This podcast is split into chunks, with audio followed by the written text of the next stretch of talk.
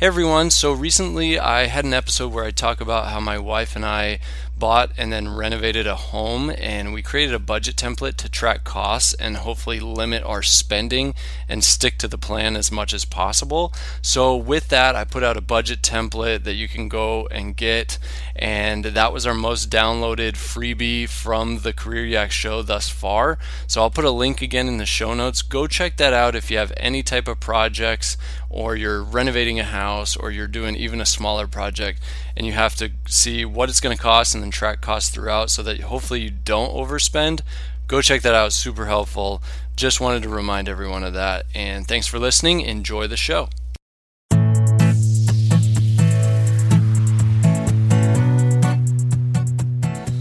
Hello, and welcome back to the Career Yak Podcast, a show where we seek to discover what jobs, industries, and career paths are out there today and learn valuable lessons along the way. I'm your host, Christopher Goodwillie, and since college, I've worked in B2B sales.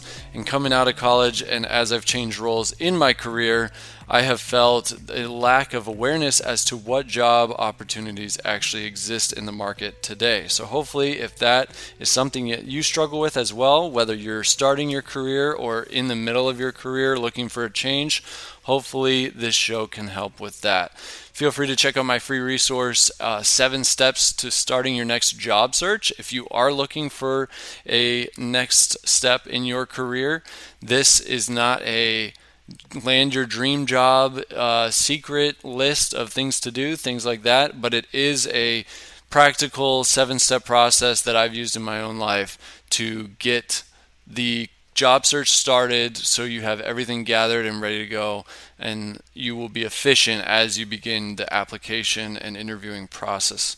So feel free to check that out. Link is in the show notes. On today's show, I want to share three key pieces of advice that I've received from people in my career. They may be the top three pieces of advice I've received thus far, um, but they've stuck with me and I've really uh, brought them along as I've progressed in my career, and they've really helped me. So, first off, I talked to uh, one of our, and I try to ask um, people I work with, you know, what's your one piece of career advice? Or, I, you know, I'm in sales. What's your one piece of sales advice that you would give uh, to someone in my position? Things like that. Because you never know what you'll learn from other people. So the first instance is I was talking to one of our VPs. I asked them, you know, hey, what's a piece of career sales advice that you'd give to a young salesperson? In my role and position, I was fairly new into sales at that point, and uh, this this gentleman had been a, a big time seller, really successful in his career, and what he told me was simple and interesting yet profound. And he said, "Be a farmer." And I actually have uh, another episode where I kind of get into the more details of what um, what I believe that means. But he re- really was just saying when it comes to sales specifically, but in life, you can apply it to life as well. You need to plant the seeds today to reap the harvest tomorrow. I mean, this is a, a biblical um, concept. This is a agricultural concept. It's uh, it's very important when it comes to selling. And I'm reading a book right now by Jeb Blount called Fanatical Prospecting, and he really goes into you know what you do today will you know bear fruit in the next you know 30 60 90 days things like that so his simple but profound you know be a farmer sometimes you ask a, a big wig or a, you know superior manager things like that you expect a long-winded you know complex earth-shattering answer, but uh, be a farmer. That's that was his advice, and I've taken that with me. Again, that's important in sales, obviously, but also just any aspect of life and career. Secondly, was uh, my direct uh, boss at the time. He told me, Chris, don't listen to anybody. And you want to know the context, obviously, of uh, what he was saying before you, you know, just take that as gospel and be disrespectful to everyone at work. I wouldn't want you to do, to do that. But really, what he was saying is uh, he we were talking about a story when he was a sales rep, and again he was uh, in management at this point of his career. But when he was a sales rep, he kept calling on a company that all his superiors and coworkers said, You're wasting your time, stop calling on them. Now, is there wisdom in that in some cases? Sure. You know, maybe uh, maybe salespeople need to know where to spend their time uh, more efficiently, things like that.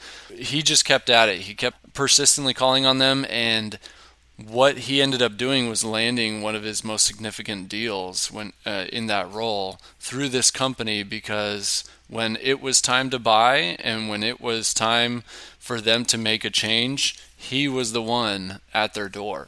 And so that just he he told me as a young sales rep at the time as well, just you know, there's a lot of biases that come with people that have been in a position or been at a company or in an industry for so long. It's hard for them to look outside of the box and get outside of their bubble.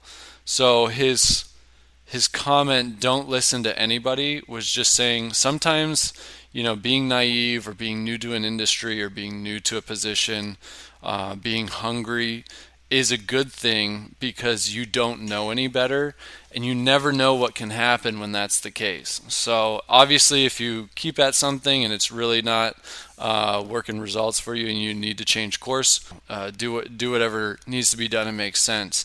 But don't listen to anybody really has stuck with me because sometimes you'll get a one answer from one part of the new company that you get hired at and then you ask someone else and they say something different or someone uh, certain methodology works for someone in this role, but someone else in a different role says, No, I don't like that. So you just never know.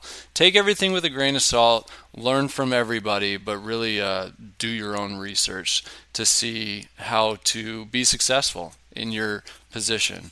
And lastly, um, this one, again, pretty simplistic, but a fellow sales rep and I used to go on sales calls together, and this is when I was. Uh, out and about, hitting the streets, knocking on doors, things like that.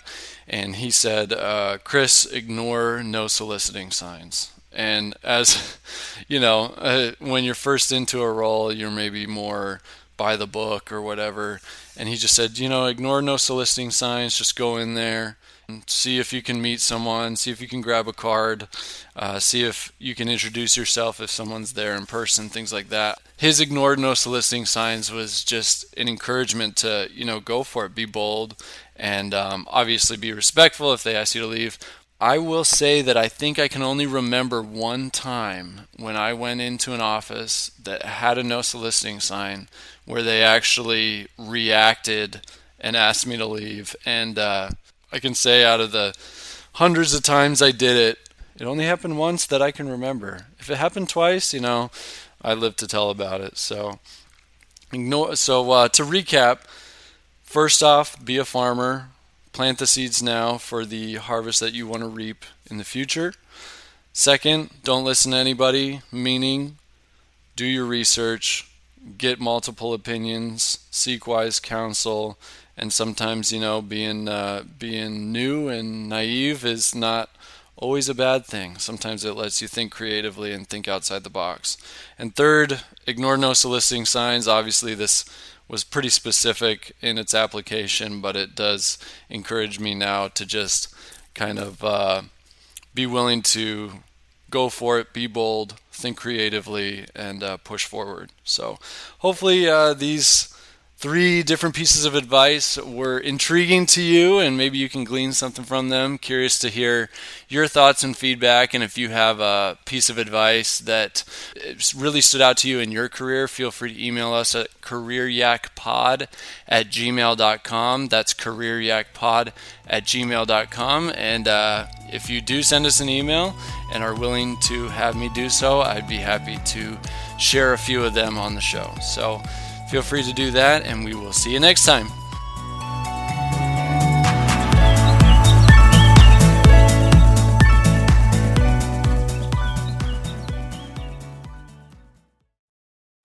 Hey everyone, one way you can support the show is by checking out our new affiliate partner, Lone Birch Company, based out of New Hampshire, where I am as well. Uh, their owner and founder, Jarek, actually did an interview with me. His episode may or may not be out, depending on when you're listening to this, but go check them out and use the coupon code CAREER for 10% off. They make wood, uh, handmade wood products for your desk or office setting. Um, so check them out, super high quality stuff, and it'll help Jarek's business and the show. Thanks.